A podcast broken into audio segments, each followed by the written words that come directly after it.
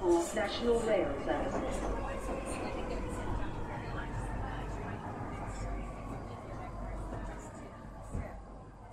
Bine ai revenit în stația Londra. Eu sunt Manuel Cheța de la manuelcheța.com și tu asculti podcastul Un român în Londra.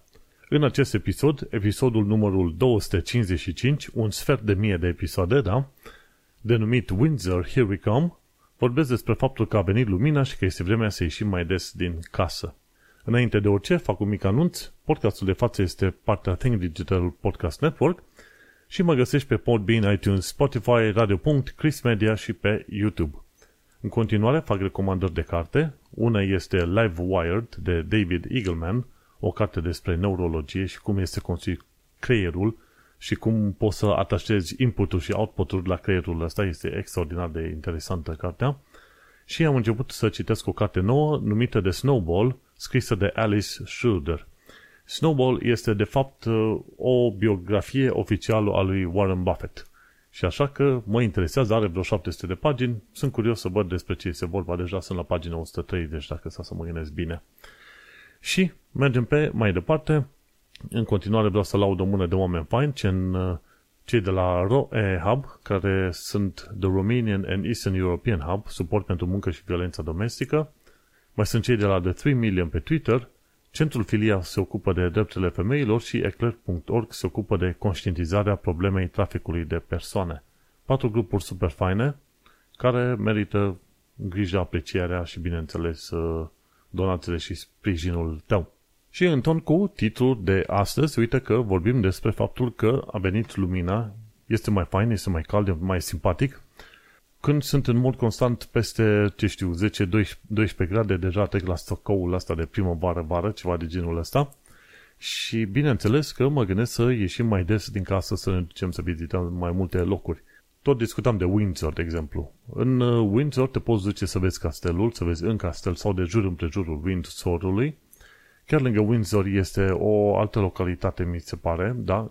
care este foarte cunoscută și unde se duc uh, copiii, să zicem, uh, bogătanilor la, cum îi zice, la școală. Se numește Eton. Eton. Și hai să vedem Windsor, asta e Reading. Chiar, chiar acum mă uităm pe hartă să dau seama unde este Windsorul nostru. Și adevărul este că chiar lângă Windsor găsești Eton și chiar la Eton sunt tot felul de școli din asta pentru oameni special, cum să zic, oameni din uh, condiții foarte bune. Chiar am fost pe podul care unește Eton de Windsor, am făcut câteva poze pe acolo, era seara târziu, foarte interesant, plin de turiști, bineînțeles aproape la orice oră din zi și din noapte, dacă vrei să te gândești bine. Și am uh, și, când a fost asta? Anul trecut, da? Am și stat la un pub unde am avut o mâncare chiar frumușică, bună, desigur, și trebuie să revenim, pentru că n-am ajuns să vedem suficient de multe lucruri. Ce ne-ar interesa să vedem pe acolo în zona Windsorului, în special, e de la Windsor Castle, să ne ducem undeva pe drumul ăla, cum îi zice, de King's Walk sau ceva de genul ăsta, să mergi până ajungi la parcul, un parc foarte cunoscut, Windsor Great Park. Și bineînțeles, și a ajuns chiar la un moment dat King George III, his horse statue. Și e o cale, mea se numește The Long Walk Road, așa chiar așa îi zice, de câțiva kilometri. Și aș vrea să mergem pe aia să ne plimbăm. Bineînțeles, dacă vrem locuri verzi, putem să ne plimbăm oriunde vrem noi, ca să zicem așa. Dar am vrea să mergem de la Windsor Castle, mergem pe sud, înspre sud pe The Long Walk, până să ajungem la un moment dat în uh, parcul ăla destul de mare, unde e și Royal School, e Cumberland Lodge și Windsor Great Park Vineyard. Mm, interesant. Great Meadow Pond, poate probabil au niște rațe pe acolo. Și atunci să ne uităm și noi să ne plimbăm prin parcul respectiv. Ideal ar fi să ajungem de vreme, pe la vreo 8-9-10 dimineața, să avem timp destul să ne plimbăm. Și bineînțeles, dacă stai să te duci într-o mulțime de locuri, găsești în Londra să te plimbi să, până te plictisești, ca să zic așa mai ales dacă, să te, dacă te uiți la Londra, au aici, în orașul ăsta, sunt zeci de părculețe sunt vreo câteva mai mari, așa. Și chiar în perioada asta cu aprilie, chiar merge să te duci în St. James Park, de exemplu. Și chiar era un articol scris la un moment dat de cei de la London, este dacă să bine să mă gândesc, 14 lucruri de văzut în Windsor. Și așa că hai să vedem care ar fi alea 14 lucruri de văzut.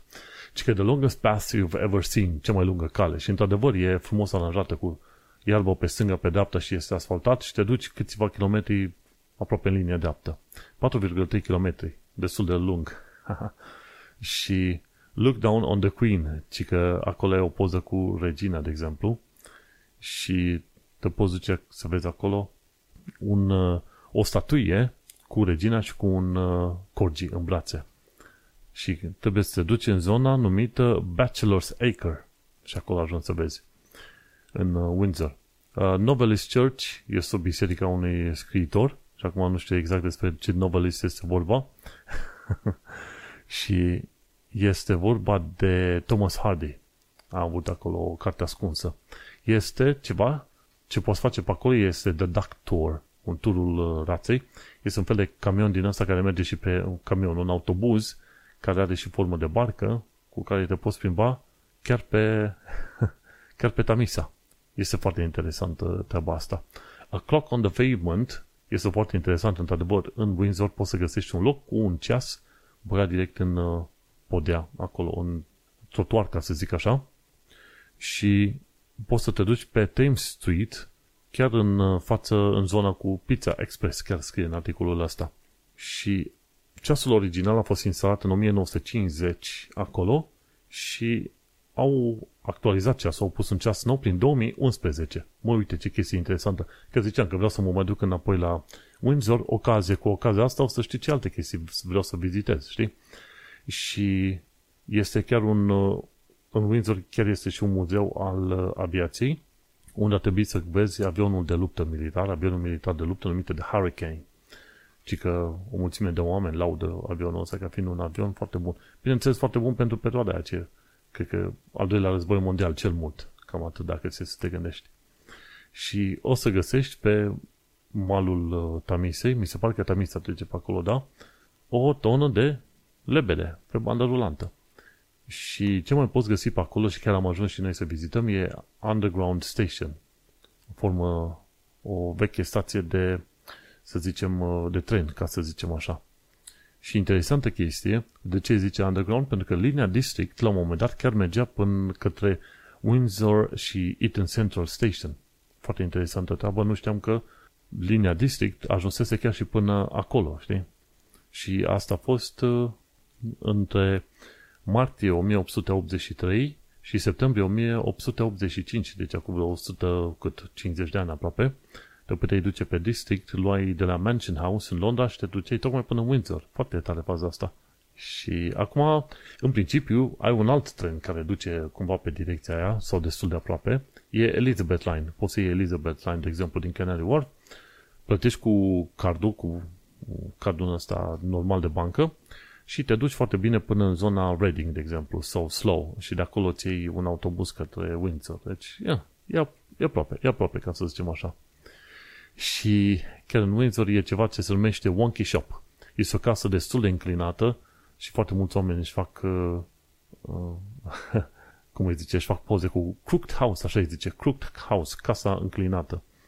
Și găsești un bijutier înăuntru și adevărul este că casa, deși arată că ar fi din vremea medievală, adică până în 1100-1200, casa este de fapt a fost construită în 1687 și a fost reconstruită undeva prin 1700 și ceva.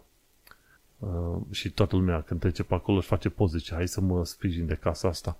Acum nu știu, cred că au niște ramforsări pe undeva, pentru că casa e puțin cam prea înclinată ca să zici că e safe să mergi pe lângă ea și găsești în Windsor cea mai scurtă stradă. Dacă să te uiți, cum îi zice, chiar la stânga de Crooked House și Crooked House este chiar în zona, uh, cum îi zice, chiar am fost pe acolo, este chiar în zona castelului, ca să zicem așa, undeva mai pe dreapta. Și acolo, dacă te duci, e cea mai scurtă stradă din Anglia, da, dacă este să te uiți, da, în Noua Anglia, ci în UK cu totul, și se numește Queen Charlotte Street și Royal Borough of Windsor and Maidenhead. Foarte tare. Și 51 feet, 10 inches. 51 feet înseamnă vreo 15 metri. Da? Cea mai scurtă stradă de 15 metri pe acolo, chiar la stânga de Crooked House. Foarte interesant. Și pe mai departe ce poți să găsești? Un Blue Post Box de la King uh, George, mi se pare, dacă stau să mă gândesc bine. Foarte interesant. Și se poate găsi la capătul High Street. Și acolo găsești un Blue, un blue Post Box. Așa cum am mai pomenit și în alte episoade, aceste Post Box au insignia efectiv a regalității. Până acum, până de curând, a fost cu R2R, Elizabeta a doua. Și mai sunt încă vreo câteva cu alți regi din alte vremuri, alte, alți monarhi. Și GR cred că înseamnă uh, George. Cred, dacă stau să mă gândesc bine, dacă nu ar trebui să mai caut. Și, bineînțeles, dacă vrei să te duci undeva la o bere în Windsor, de ce nu, du-te la The Duchess of Cambridge, chiar pe Thames Street. Și acolo găsești ci că o bere care este lăudată de oameni. Adevărul e că și noi când am fost la un pub în zona castelului, într-adevăr pe acolo aveau bed din astea locale. Pentru că asta e și ideea. Când ne ducem să vizităm loc-loc, căutăm și locuri cu bere locală. Să vedem și noi despre ce este vorba pe acolo. Și într-adevăr, în UK găsești tot felul de beri locale. Și Duchess of Cambridge, dacă vrei să te duci la un uh, pub pe acolo, care e cât de cât lăudat. Foarte fain, uite câteva puncte interesante de vizitat în Windsor, merită să te duci să vizitezi, cine știe, mai înveți ceva nou pe acolo. Într-adevăr, pe lângă lucrurile astea clasice, să zicem uh, diverse monumente, găsești și lucruri moderne, gen magazine, pizzerii, ce vrei tu pe acolo. Este foarte turistic, ca să zic așa, așa că nu-ți faci probleme dacă vrei să ai un super macchiato latte, ce vrei tu, de la Sainsbury, nu Sainsbury's, Pret, de exemplu, sigur găsești pe acolo. Și dacă tot discutăm de experiențe prin Londra, sau în UK în principiu, hai să ne uităm uh, lucruri, chestii de făcut pentru pasionații de tech în vara lui 2023 și să vorba de Londra. Ce chestii poți să faci interesante dacă te interesează tehnologia, știi? Și este interesant, poți să joci jocul Pokémon Go Spring, Into Spring.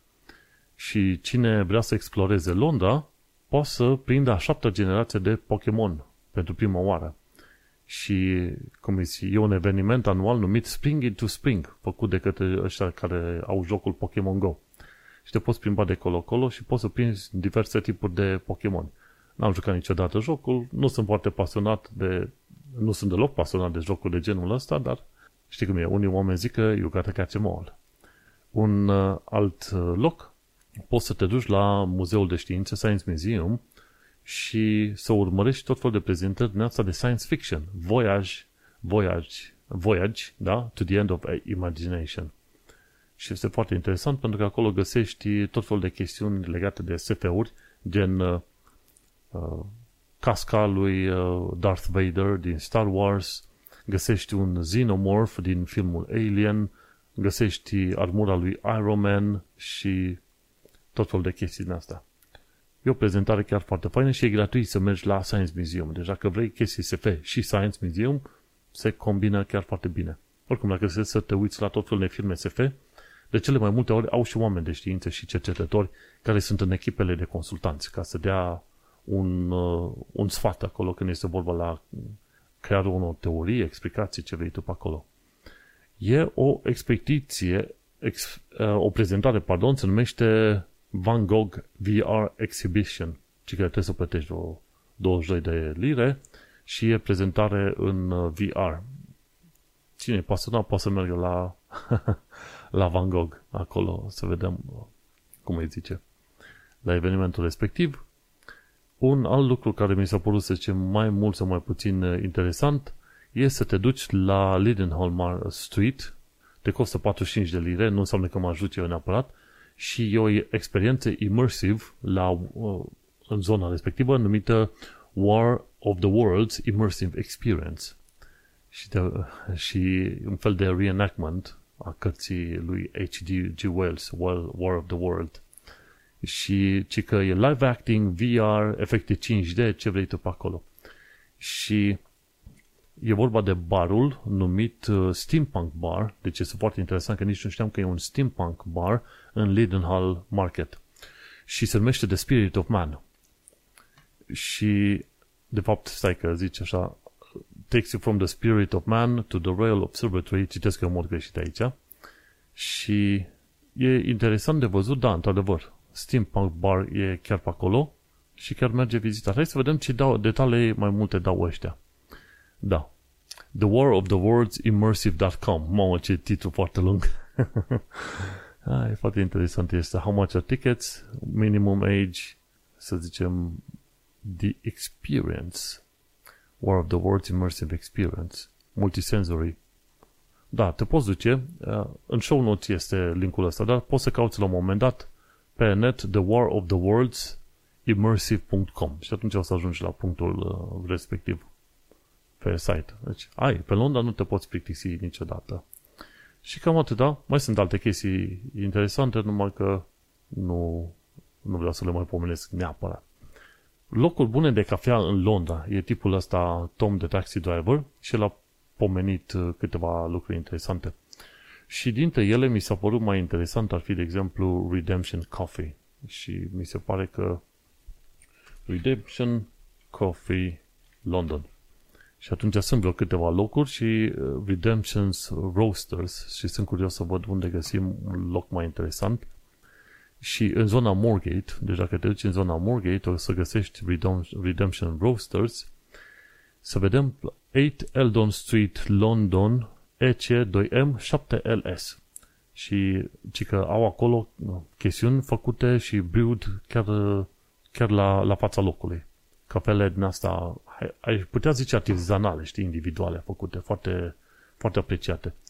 Și dacă vrei să te duci să descoperi chestiuni din astea mai uh, interesante, mai individual făcute, așa, nu, nu de chain, nu de restaurante sau francize, te poți duce liniștit în, în zona aia, gen, a, gen Hyde Park până la Whitechapel și după aia dacă se te uiți de la St. Pancras până la uh, South Bank. Da, într-adevăr e o zonă enormă, dar acolo sigur găsești sute de obiective interesante pe orice subiect care te interesa. Și apropo, obiectiv interesant de curând, poți să te duci în Canary Wharf, de exemplu, să joci un minigolf. E o instalație în asta de minigolf instalat cu acces gratuit pentru toată lumea. Pentru, și mi se pare că e tot, pe tot sezonul de vară din 2023.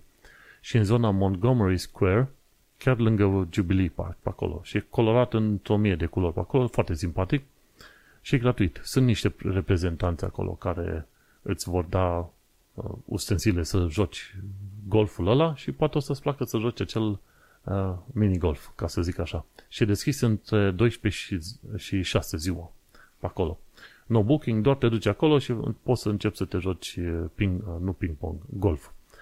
Chiar am trecut acum două, trei zile pe acolo, este foarte colorat, pe bucățele așa făcut.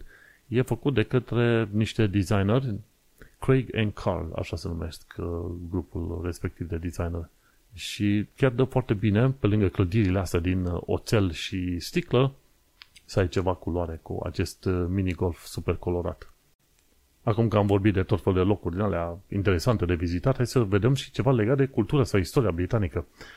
Din ce am aflat chiar în ultima săptămână, ci că era cât pe aici ca sigla transportului londonez să fie un iepure. Știi că e acum sigla transportului TFL londonez, e un rondel din ala, un cerc și cu o, o bară orizontală.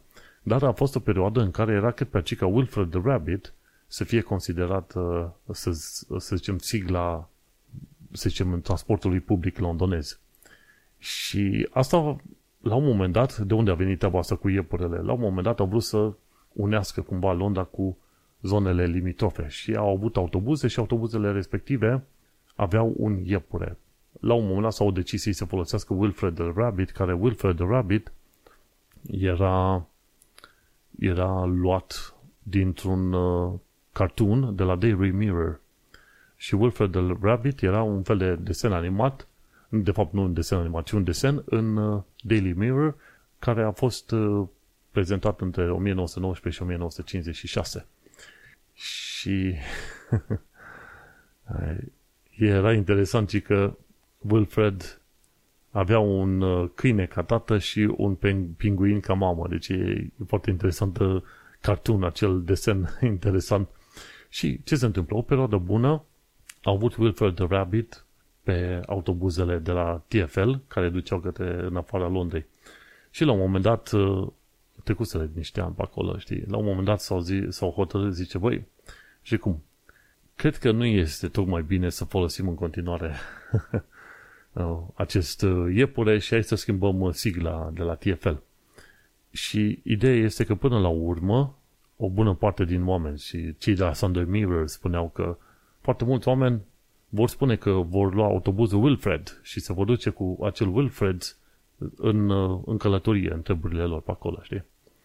Ceea ce se întâmplă este că, cum îi zice, e bun, a fost interesant o perioadă bună până în a, a rulat treaba asta între 1910 și până în 1920, ceva de genul ăsta.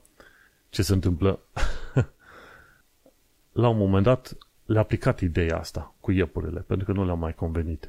Și nu se știe exact uh, de ce, chiar nici articolul nu știe exact de ce s-a, și-a schimbat omul părerea, dar la un moment dat a zis că Frank uh, Pick, efectiv cel care era responsabil cu acest design și cu acest iepure de folosit pe autobuze, el a zis, mă, până la urmă nu este ok să folosim ideile și designul altora să, fo- să le punem pe transportul nostru, să-l transformăm în mascotă, să transformăm în mascota noastră. Și după ce și-a schimbat părerea asta, cam la un an de zile distanță, deci în 1923, ca să zicem așa, da? a zis game over, nu mai vrem. Și este foarte interesant că până la urmă cât era, cât, cum era să ai un iepure din asta. Bineînțeles, la un moment dat s-a hotărât să treacă la noul design, deci din 1923 încolo, mai durat 2 ani până s-a trecut la designul ăsta cu roundel, cu cercul și cu linia asta, bara asta orizontală. Și e un loc unde poți să găsești Underground Bank Station, un iepure. Ei, și acolo era vorba de crearea, să zicem, o rămășiță a vechilor istorii în care Wilfred the Rapid ar fi putut fi, să zicem, mascota TFL-ului. Foarte interesantă fază. Mergem pe mai departe. Ce am aflat de curând este că la un moment dat englezii au trecut de la bani la troc. După cum uh, știi, în principiu, undeva până în 1200, nu, 200, 300, 400, ceva mai mult așa, romanii ocupaseră deja zona Britaniei, Londrei, dar au plecat. Și cât au ocupat uh, romanii Britania, cum ar veni Londra, Londra și toată zona asta de sud a Angliei, aveau monezi, monezi de metal. După ce au plecat romanii, o perioadă bună, englezii s-au întors la troc. Și te dau o, o vacă pe 5 oi, ceva de genul ăsta. Și după aia au venit uh, vikingii. Și după perioada în care au venit vikingii, adică 700-800 încolo, au început să se folosească din nou uh, monezile. Interesant cum uh, în istoria unor uh, țări, popoare, culturi, ce vrei tu, la un moment dat poate să existe un, o, o metodă de regresie, ca să zicem așa. Și urmărind filmulețul respectiv, am aflat de unde vine și ideea de penny pincher. Și penny pincher, ce se întâmplă undeva după epoca medievală, niște oameni primeau, făceau rost de monezile astea metalice și ce făceau la un moment dat? Rupeau cu un clește bucăți din uh, arginți, din banii respectivi bucățele mici pe care le rupeau, le topeau și foloseau ca bare mici de argint și pe aia restul banilor foloseau la cumpărături obișnuite. Și, efectiv, oamenii care făceau chestiile astea erau numit penny, numiți penny pinchers, penny pinchers pentru că furau bucățele din bani, efectiv. Și tocmai de aceea, la un moment dat, s-a inventat o metodă prin care, să zicem, marginile banilor au acele striații, ca să se recunoască foarte ușor când un ban a fost, uh, să zicem, manipulat, rupt, stricat. Bineînțeles, în momentul de față, monezile nu mai cuprind, să zicem, argint, aur, ci cuprind uh, cupru, nichel. Și atunci, acum poți să rup banul ăla cât rup, până la urmă nu mai scoți valorile pe care vrea să le scoți. Și, dar era o perioadă în care, într-adevăr, existau penny pincher chiar pe bune, care chiar furau bucățele din bani. Acum știu eu și uite că știi și tu după ce am aflat săptămâna asta. Uite-ne la final de prima parte a episodului de podcast ne auzim pe data viitoare. Cine vrea să asculte tot episodul de podcast, să nu uite să intre pe manuelcheța.com să caute episodul 255 Windsor. Succes! Hai să trecem la partea de sfaturi practice. Uite, eu am luat și o mică pauză acum Informații practice, ci că îți trebuie act de identitate la votare. În zonele în care te duci la votare, de acum încolo va trebui să ai un act de identitate valid. Dacă vrei să votezi la alegeri locale, generale, e important de știut, dacă nu ești cetățean britanic, nu poți vota la alegerile generale sau în referendumuri. Ca cetățean european care are pre-settled sau settled status, poate să poți vota la alegerile locale. De exemplu, în Londra poți să votezi la alegerile de borough și la alegerile generale pe Londra. Important de știut este că trebuie să te prezinți cu un act de identitate valid. Dacă ai permis de conducere, un act de identitate care are, bineînțeles, poza ta. Dacă ai permis de conducere de UK, ăla e act de identitate util. Dacă ai pașaport britanic bun, dacă ai pașaport european bun, am înțeles că ar fi niște discuții ca pașaportul european să nu fie acceptat și să se ceară buletinul efectiv. Deci dacă vrei să votezi în alegerile locale, cel mai bine ar fi să ai și buletinul și pașaportul ca să poți vota, să nu îți pună ăștia niște limite. În mod precis, ce am aflat eu este că de fapt s-au introdus noile reguli tocmai pentru ca conservatorii să nu mai uh, piardă așa de mult la alegerile, mai ales alea locale. Ce se întâmplă? În UK nu există un act de identitate în mod specific. Trebuie fie să ai pașaport, fie să ai permis de conducere. Dacă nu ai niciuna dintre astea, nu ai un act de identitate. Ai o identitate, dar nu un act de identitate, știi? Și atunci se pare că conservatorii au trecut o lege prin care, dacă nu ai act de identitate, să nu poți vota. Și asta îi blochează pe foarte mulți tineri și pe foarte mulți oameni din pătura de jos a UK-ului. Și atunci oamenii respectiv, dacă nu au acte de identitate, vor trebui să se chinuie, să aibă, ce știu, un uh, permis din asta de, ce știu, librărie, bibliotecă, ce știu, pe acolo undeva unde cu poza lor. Le pune un extra pas ca oamenii să poată să meargă la votare. Că ziceau, ok, s-a introdus noua regulă pentru că au existat uh, fraude. Dar uh, dacă au existat fraude, au fost extraordinar de puține. Și toată lumea zice, măi, legea asta a fost uh, împinsă înainte doar pe ideea că conservatorii vor să se asigure că nu vor mai pierde așa de multe voturi pe viitor. Ceea ce este un lucru foarte trist. Eu am să merg să votez și la generale pentru că am uh, pașaport britanic, dar și la general și la locale, oriunde cum, oricum pot, pentru că nu. Sunt mutat aici și vreau să particip la viața civică, să zicem așa. Dar este bun de știut. Nu poți să te duci să votezi oricum, ori necum. Mi se pare că poți să votezi și la distanță, dacă e să te gândești bine. Eu am uh, optat să votez în persoană. De ce? Pentru că vreau să mă duc să văd cum e la secțiile de votare, cum se comportă oamenii și așa mai departe. Bun. Ce am aflat de curând sunt uh, câteva sfaturi de la Sasha Yanshin legate de UK Stocks and Shares ISAS. Dacă îți place să economisești bani, atunci foarte bine ar trebui să te gândești să îți deschizi un ISA, un Stocks and Shares ISA și să investești bani într-un uh, index fund, efectiv un S&P 500 index fund. Și atunci ce faci dacă ai niște bani pe care vrei să economisești, decât să-i ții în contul bancar, îi bagi într-un Stocks and Shares ISA, bagi într-un index fund și atâta. Nu, nu te interesează ce, ce ai de făcut pe acolo. Important este să ții cam pe, măcar pentru vreo 5 ani de zile, știi? În vreo 5 ani de zile o să ai un return cât de cât uh, frumușel. În 5 ani de zile te putea aștepta ca, ce știu, dacă pui 1000 de lire, să poți scoate de acolo undeva pe la vreo 1400-1500 de lire, dacă nu chiar mai mult.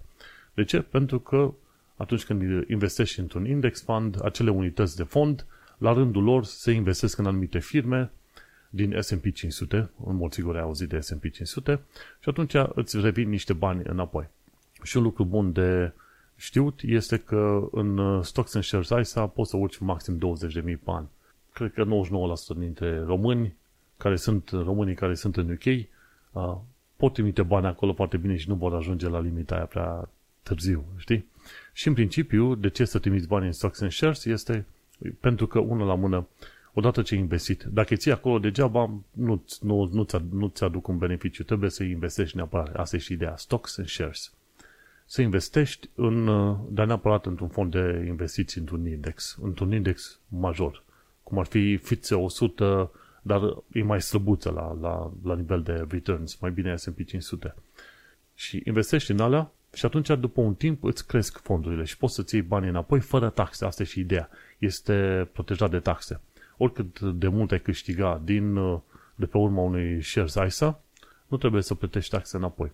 Singurul lucru pe care trebuie să-l plătești acolo, într-adăvăr, sunt comisioanele pentru platforma unde ai shares ISA, diverse alte comisioane pe care, de exemplu, cost de tranzacții, foreign, foreign exchange, sunt o fel de alte chestii. Dar dacă cumperi unități de fond într-un index fund, costurile o să fie cât se poate de mici. Nu zero, dar vor fi chiar foarte mici, mult mai mici decât dacă ai cumpăra acțiuni direct. Și pentru 99,99% dintre oameni, să cumpere acțiuni direct este total inutil. Cel mai bine este să îți investești bani într-un share ISA și atunci știi că ești protejat de taxe. Și știi o treabă foarte bună.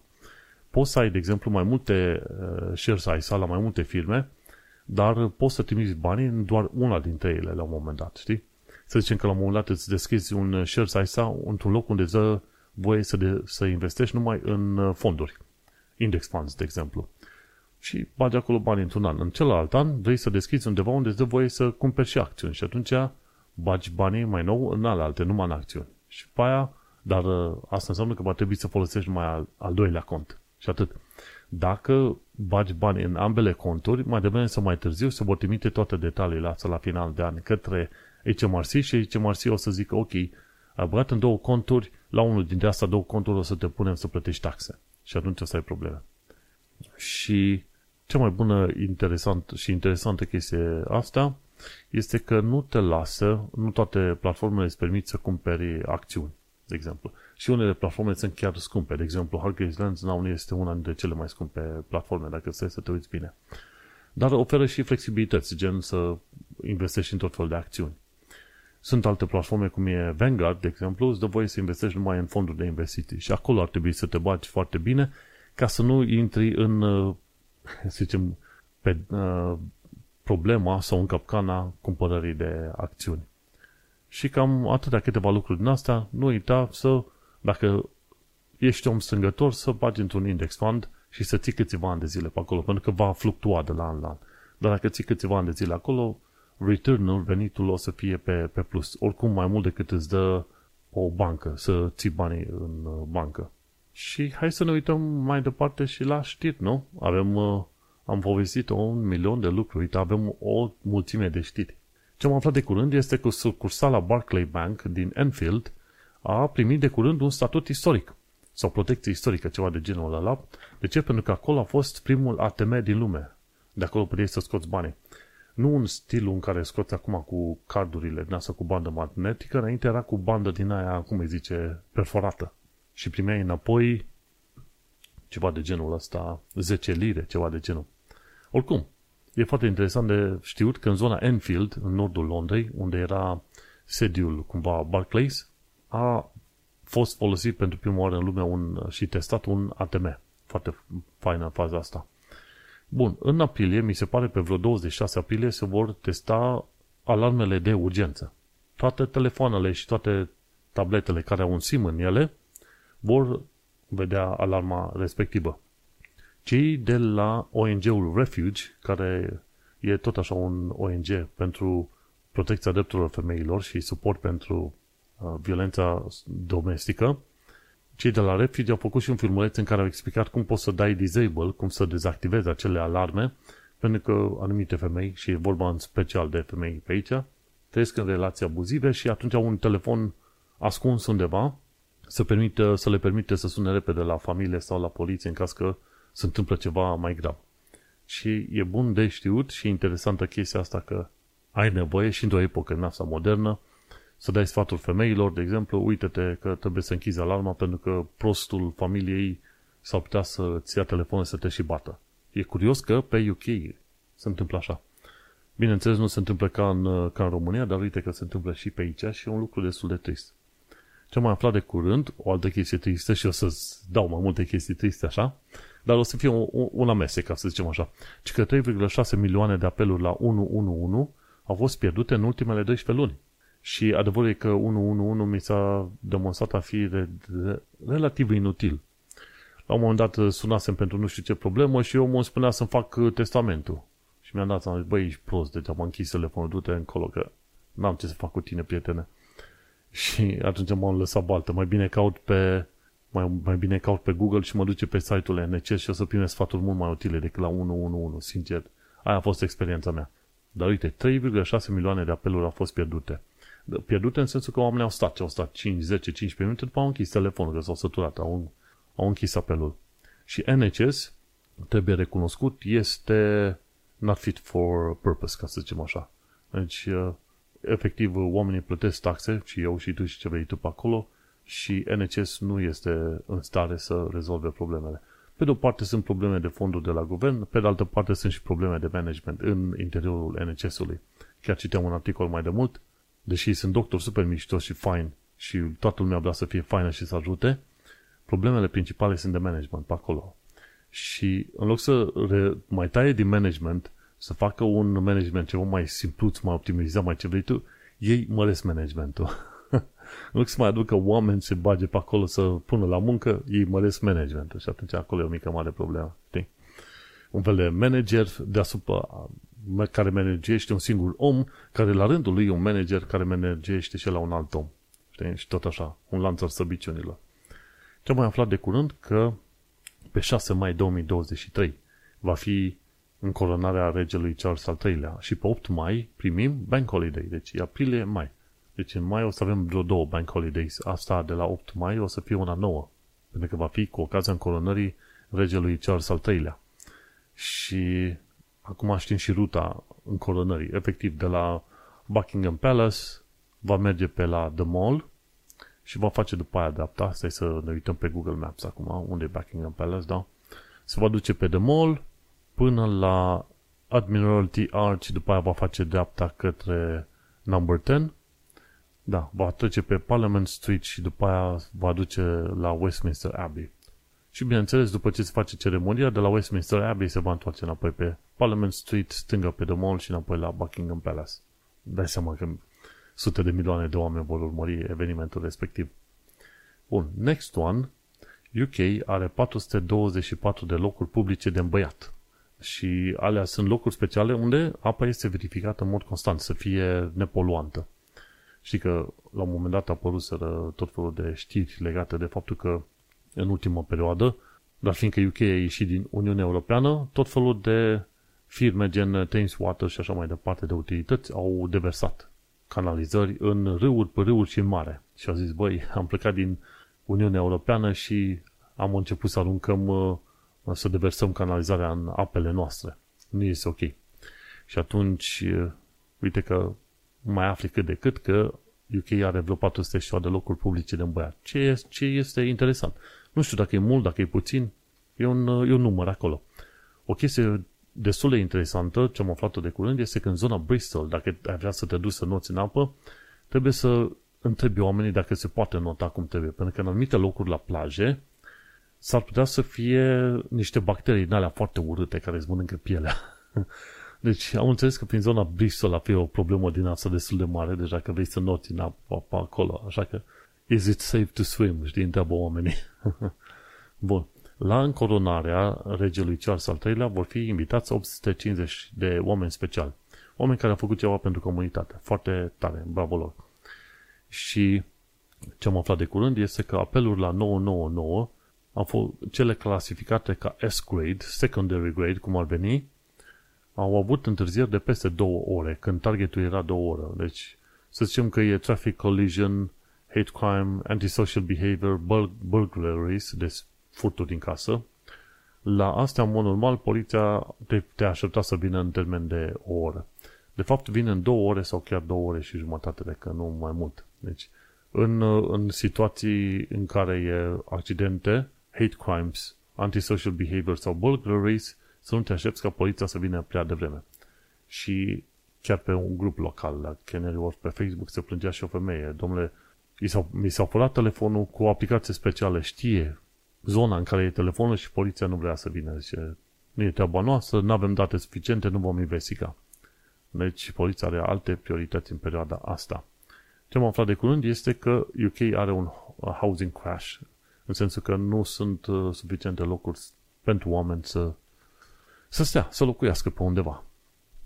Și Pe de o parte, sunt generația tânără care n-au, n-au pe unde să se ducă să stea, să locuiască, și pe de altă parte generația în vârstă care nu vrea să vadă blocuri și caste și alte zone construite în zona lor. Deci cumva chestiile astea două se bat cap în cap.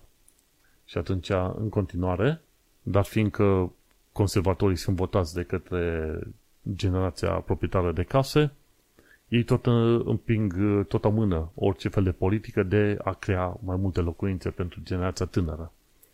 Și atunci, uite că în momentul de față e un housing crash în UK, în sensul că nu poți să găsești suficient de multe locuințe și mi se pare că la un moment dat, că să te uiți bine pe acolo, îi, uh, prețurile încep să scadă și prețurile încep să scadă sănătos, vertiginos, deși te-ai fi așteptat ca prețurile să crească, știi? Dar uh, criza asta interesantă duce la, la probleme. Deci, sunt mai multe chestiuni. Una la mână, nu mai cresc salariile, s-au stabilit, uh, să zicem, uh, acele green belt în jurul orașelor, ceea ce nu e rău, dar totuși. Și există chestia asta, right to buy scheme și nu e social housing. Chestiile astea duc la o criză destul de mare, știi? Și interesantă chestie, din uh, pe ianuarie 2023 deja erau prețurile scăzute cu vreo 15% față de vârful din de acolo o lună și ceva. Prețurile chiar au început de acolo o lună, de acolo 3 luni și ceva, pardon. Prețurile au început să scadă, dar uh, nu cred că o să ajungă... Da, păi știi cum este, prețurile scad. De ce? Pentru că e viața mai grea. Pe scurt, asta e toată ideea, știi? Și sunt curios să văd cum vor rezolva problema asta se construiesc în zona asta Canary Wharf zgârie nori, dar gândește-te că ăștia nu sunt deloc ieftini. Ca să stai aici, te costă o groază de bani. Și nu, nu vor veni cei care abia acum intră în câmpul muncii, că nu-și vor permite. Curios să văd ce o să mai fie. Ce am aflat de curând este că Vagina Museum caută finanțare. Este un muzeu care uh, are ca scop ruperea tabuurilor și educarea oamenilor legate de, în legătură cu anatomia lor. Și e vorba în special de femei pe acolo și să te duci pe la muzeul respectiv. Mă duce de curiozitate să văd despre ce este vorba. Și muzeul există pentru că, uite, de exemplu, că 65% din femeile cu vârstele între 16 și 25 spun că le este rușine să pronunțe cuvintele vagin și vulvă. Și atunci eu a zis, ok, hai să discutăm pe chestiile astea mai pe serios și să explicăm niște fenomene normale. Au primit niște bani prin platforma GoFundMe, însă ar avea nevoie de ceva mai mulți bani. Deci, dacă te interesează un asemenea muzeu sau îți place ideea de a ajuta, de ce nu, caută Vagina Museum și poți să-i ajuți cu niște finanțare. O chestie interesantă ce am aflat de curând e că un proprietar din Cardiff a primit plicurile de taxă pentru 11.000 de firme chinezești. Cum s-a întâmplat asta? Ci că există o regulă nouă ca cei de, de pe Amazon care vând în UK să aibă și o adresă de UK. Și atunci firmele alea chinezești au găsit prima adresă posibilă și atunci oamenii s-au pomenit că primesc foarte multe plicuri de la HMRC, cum că pe adresa lor e trecută nu știu ce firmă XYZ. Firme care de fapt nu, nu există în Montreal în, în UK. Și atunci trebuie să ai grijă pentru că dacă HMRC vede că sau crede că ai niște firme la adresa ta și nu sunt de fapt, uh, s-ar putea să ai, uh, să ai probleme cu bailiff, să vină la ușă și atunci cine știe. Așa că, de fel, dacă primești plicuri de la pe casa ta, pe adresa ta și nu recunoști persoanele respective, fără rușine deschide plicul și vezi despre ce este vorba și raportează la autoritățile care trebuie.